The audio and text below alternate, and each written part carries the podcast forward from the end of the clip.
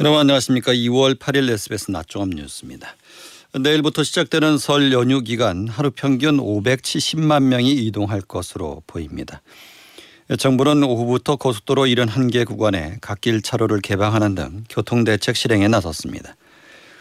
윤석열 대통령은 오늘 오전 열린 민생 토론에서 소상공인과 자영업자들의 재기를 위해서 정부가 정책 수단을 총동원하겠다고 말했습니다. 민주당은 윤석열 대통령이 김건희 여사의 명품 가방 수수 논란에 대해 사과하지 않은 것과 관련해서 대통령의 뻔뻔한 태도가 암담하다고 비판했습니다. 이상 시간 주요 뉴스입니다. 첫 소식입니다. 내일부터 시작되는 설 연휴 기간 하루 평균 570만 명이 이동할 것으로 보입니다. 정부는 오후부터 고속도로 71개 구간에 갓길 차로를 개방하는 등 교통 대책 실행에 나섰습니다. 노동규 기자의 보도입니다. 정부는 이번 설 연휴 동안 전국에서 모두 2,852만 명이 움직일 걸로 예측했습니다. 하루 평균 570만 명으로 지난해 설 연휴 때보다 2.3% 늘어난 수치입니다. 설 연휴 나흘간 전국 모든 고속도로의 통행료가 면제되고 하루 평균 520만 대 차량이 이용할 전망입니다.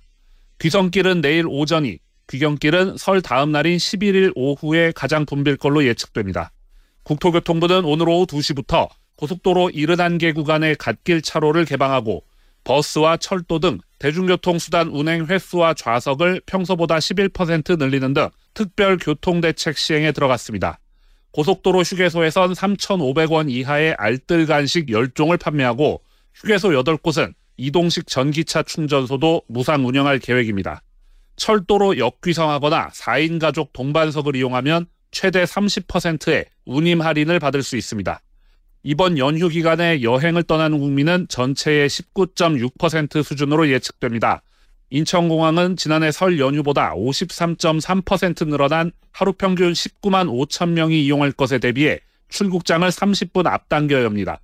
인천공항을 뺀 전국공항 14곳의 이용객도 117만 명에 이를 전망인 가운데 한국공항공사는 전국 8개 공항에 주차장 9,500여 면을 임시 확보한다고 밝혔습니다. 완도 화흥포 땅끝항 등 전국 여객선 터미널 인근에도 임시 주차장 540면이 추가됩니다. SBS 노동규입니다.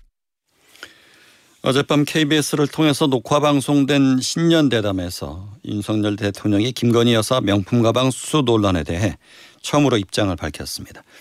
윤 대통령은 몰래카메라를 활용한 정치 공작으로 규정하면서도 매정하게 끊지 못한 것이 문제라고 말했습니다. 김기태 기자입니다. 지난 4일 용산 대통령실에서 녹화된 윤석열 대통령의 신년 대담, KBS가 방영한 대담에서 윤석열 대통령이 김건희 여사의 명품 가방 수수 논란에 처음 입장을 밝혔습니다. 윤 대통령은 몰래카메라를 활용한 정치 공작으로 규정하면서도 김 여사가 매정하게 끊지 못한 게 문제고 아쉬운 점이 있었다고 말했습니다. 대통령이나 대통령 부인이 어느 누구한테도 이렇게 박절하게 대하기는 참 어렵습니다. 매정하게 좀 끊지 못한 것이 좀 어떤 문제라는 문제고. 윤 대통령은 제2부속실 설치를 검토하고 있다며 앞으로 국민이 걱정하지 않도록 분명히 처신하고 선을 긋겠다고 약속했습니다. 사퇴까지 요구하며 충돌했던 한동훈 국민의힘 비상대책위원장에게는 선거 지위나 공천에는 관여하지 않겠다고 말했다며 사사로운 걸 앞세워서 판단하면 안 된다고 밝혔습니다. 대통령실 출신 총선 출마자들에 대해서도 대통령실 후광은 없을 거라고 선을 그었습니다. 이재명 민주당 대표를 만나지 않고 있다는 지적엔 사법 리스크와 정치는 다른 차원의 문제라면서도 여당 지도부를 배제한 상태로 만나는 건 부적절하다고 설명했습니다. 야당의 대표와 지도부를 직접 상대한다는 것은 대통령으로서 집권 여당의 지도부와 또 당을 좀 소홀히 하는 그런 처사이기 때문에 SBS 김기태입니다. 윤석열 대통령은 북한을 불합리하고 비이성적인 행동을 할 수 있는 집단으로 규정하고 튼튼한 안보를 강조했습니다. 저출산 대책 등 정책 면에서도 올해는 국민이 체감하는 성과를 내겠다고 약속했습니다. 이한석 기자입니다. 윤석열 대통령은 최근 우리를 교전 중인 적대국으로 설정한 북한을 합리적, 이성적 정치 집단으로 보지 않는다고 잘라 말했습니다. 북핵 대응을 위한 독자적 핵무장 주장에 대해선 마음만 먹으면 오래 걸리진 않겠지만 핵 확산 금지 조약을 준수하는 게 국익에 부합한다고 말했습니다. 남북 정상회담과 관련해 북한이 핵을 포기하든 안 하든 할 수 있다고 밝혔습니다. 다만 역대 정부의 남북 정상회담은 아무런 소득이 없었다며 톱다운 방식보다는 실무자들의 교류가 먼저 진행돼야 한다고 설명했습니다. 윤 대통령은 오는 11월 미국 대선 결과에 따른 한미 관계 변화 가능성에 대해 동맹을 업그레이드하느냐 아니냐의 문제일 뿐 큰 변화는 없을 거라고 말했습니다. 한일 관계에 대해선 일제 강제징용 판결과 상관없이 이미 복원이 됐다고 말했고 중국과의 관계도 양국의 대외 관계의 기조는 다르지 않다며 교역 관계도 특별히 문제되는 게 없다고 설명했습니다. 윤 대통령은 지난해 하반기부터 현장을 중시하고 부처 간 벽 허물기를 시행하면서 국정이 안정기에 접어들었다고 평가했습니다. 특히 저출산 문제 해결을 최우선 국정과제로 두고 합계 출산율 1.0명 회복을 목표치로 제시했습니다. 이와 함께 의대 정원 확대와 초등학생들의 늘봄학교 확대를 흔들림 없이 추진하겠다고 약속했습니다. SBS 이한석입니다. 윤석열 대통령이 특별 대담에서 김건희 여사의 명품 가방 수수 논란에 사과하지 않은 것과 관련해 민주당은 대통령의 뻔뻔한 태도가 암담하다고 비판했습니다. 여각 여당 일각에서는 우려의 목소리가 나왔습니다. 한 국민의힘 초선 의원은 국민의 수준에서 바라는 이야기가 있다며 사과론이 더 거세질 수 있다고 전했습니다. 이른바 제3지대 정당 및 신당 추진 세력도 국민 눈높이에 맞지 않다며 한 목소리로 비판했습니다. 윤석열 대통령이 열 번째 민생 토론회를 열고 중소기업과 소상공인을 위한 지원 대책을 내놨습니다. 자영업자들이 신분을 속인 미성년자에게 술이나 담배를 판매했다가 적발돼도 책임을 묻지 않겠다는 계획도 밝혔습니다. 윤나라 기자입니다. 함께 뛰는 중소기업, 소상공인, 살맛나는 민생경제를 주제로 열린 열 번째 민생토론회.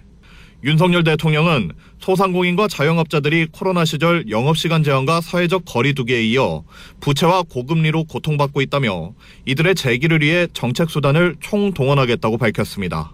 고물가 고금리로 늘어난 이자, 세금, 공과금 부담을 덜어드릴 것입니다.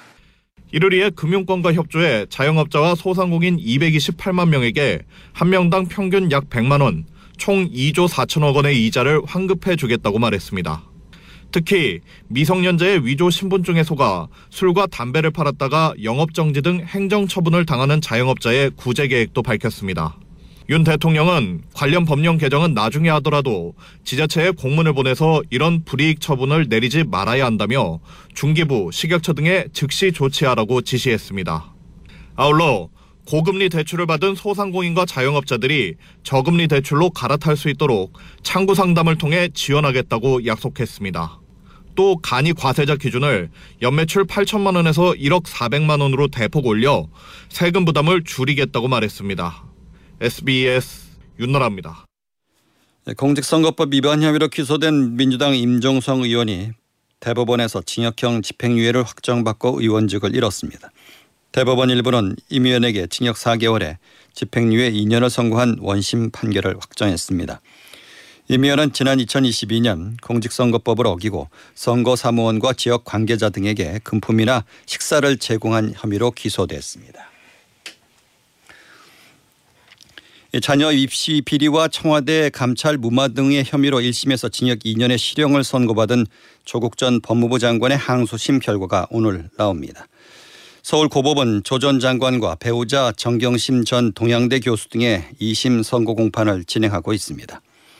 이 앞서 검찰은 결심 공판에서 조 전 장관에게 징역 5년, 벌금 1,200만 원과 또 600만 원 추징을 재판부에 요청했습니다.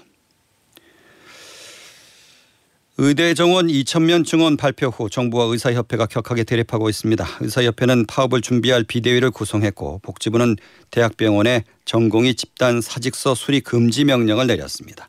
손기준 기자입니다. 대한의사협회는 어젯밤 상임이사회에 이어 총파업 비상대책위원회 구성을 위한 임시총회를 잇따라 열었습니다. 앞으로 비대위원장을 뽑고 파업 절차를 논의한 뒤 설 연휴 이후 파업 날짜를 구체화할 걸로 보입니다. 대학병원 전공의들을 중심으로 현장은 긴박하게 돌아가고 있습니다. 전공의들이 사직서를 작성해 모으고 대학 병원별로 집단행동 참여 의사를 속속 밝히고 있습니다. 박단 전공의 협의회장은 SNS를 통해 2,000명 증원은 지나치다며 할 수 있는 모든 대응 방안을 강구하겠다고 밝혔습니다. 정부는 강경 대응 방침을 쏟아내고 있습니다. 보건복지부는 대학병원 등 수련병원에 집단 사직서를 수리하지 말라는 명령을 내렸고 경찰청은 집단 행동을 주도하는 단체나 인사가 경찰 출석에 불응하면 체포영장을 발부받겠다고 밝혔습니다. 정부는 오늘 의사총파업에 따른 대책을 발표하고 설 연휴 이후 매일 브리핑을 여는 방안을 검토하고 있습니다. 이런 가운데 교육부는 대학별 의대 정원 배정 작업을 시작했습니다. 다음 달 중순까지 대학별 의대 정원 수요를 받고 이를 바탕으로 4월 안에 배정 정원을 통보할 계획입니다. 각 대학은 늘어난 정원이 반영된 2025학년도 모집 요강을 5월에 공개합니다.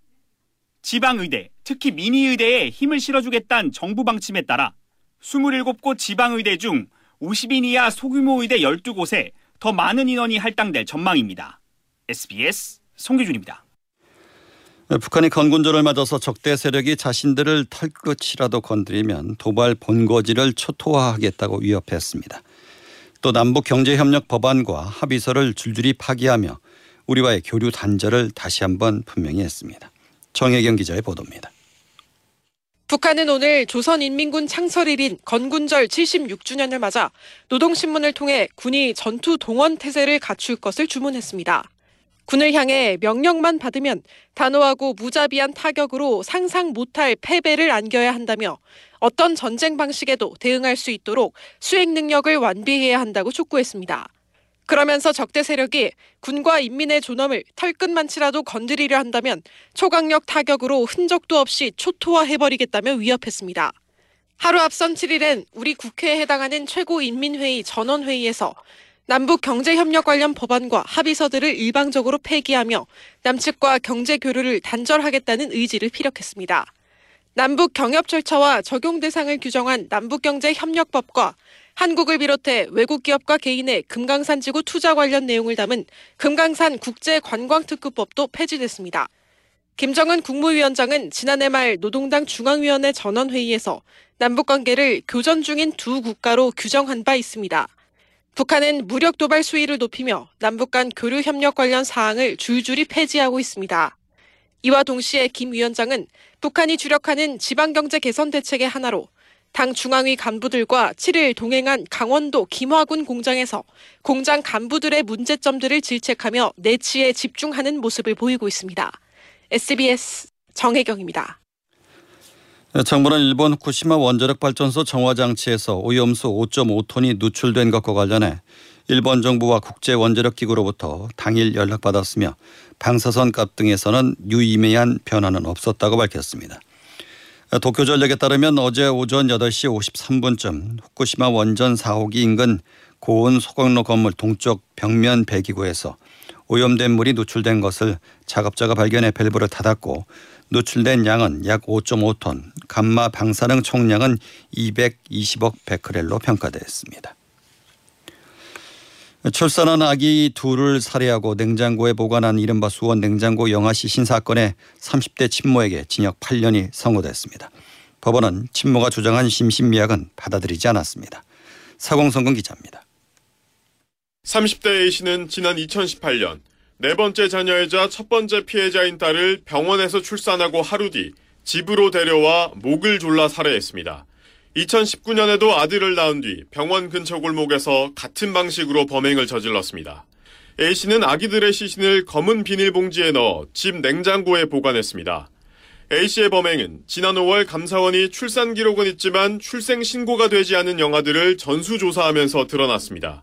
경찰 조사 결과 A씨는 경제적 어려움을 겪는 상황에서 또 임신하자 범행을 한 것으로 조사됐습니다.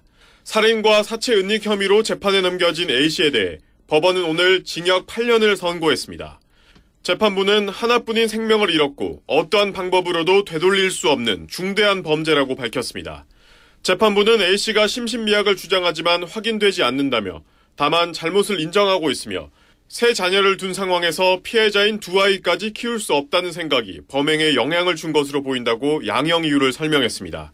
앞서 검찰은 A씨에게 징역 15년을 구형했습니다. A씨는 현재 임신 중인 상태로 다음 달 출산을 앞두고 있습니다. 법원은 구속 집행을 정지하지 않고 구치소와 연계된 병원에서 출산하라고 명령했습니다. SBS 사공성근입니다. 경찰이 생후 2개월도 안 된 쌍둥이 자매를 모텔 침대에 엎어 재워 숨지게 한 20대 엄마 A씨의 죄명을 아동 학대 살해죄로 변경해 검찰에 구속 송치했습니다. 고의성이 인정되는 아동 학대 살해죄가 적용되면 사형, 무기징역이나 7년 이상의 징역형을 선고할 수 있습니다.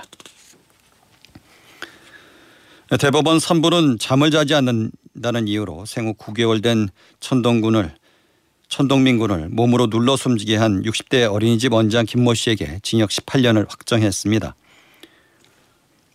이어서 양태빈 기상캐스터가 날씨 전합니다. 오늘은 날씨가 한층 더 온화하겠습니다. 찬바람이 덜하기 때문에 바깥 활동하기도 수월하겠습니다. 다만 대기가 정체하면서 일부 지역 미세먼지가 고개를 드니까요. 경기 남부와 인천, 충청은 공기가 탁할 수 있겠습니다.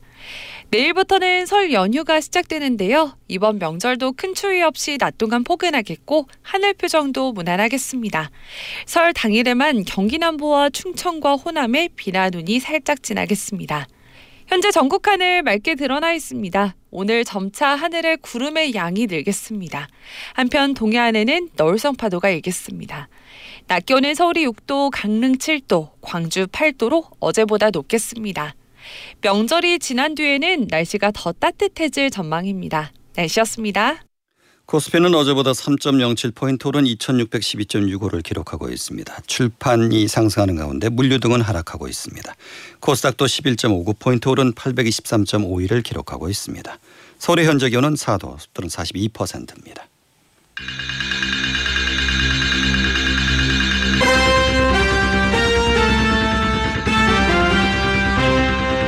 SBS 낮 종합 뉴스 진행의 박광범이었습니다.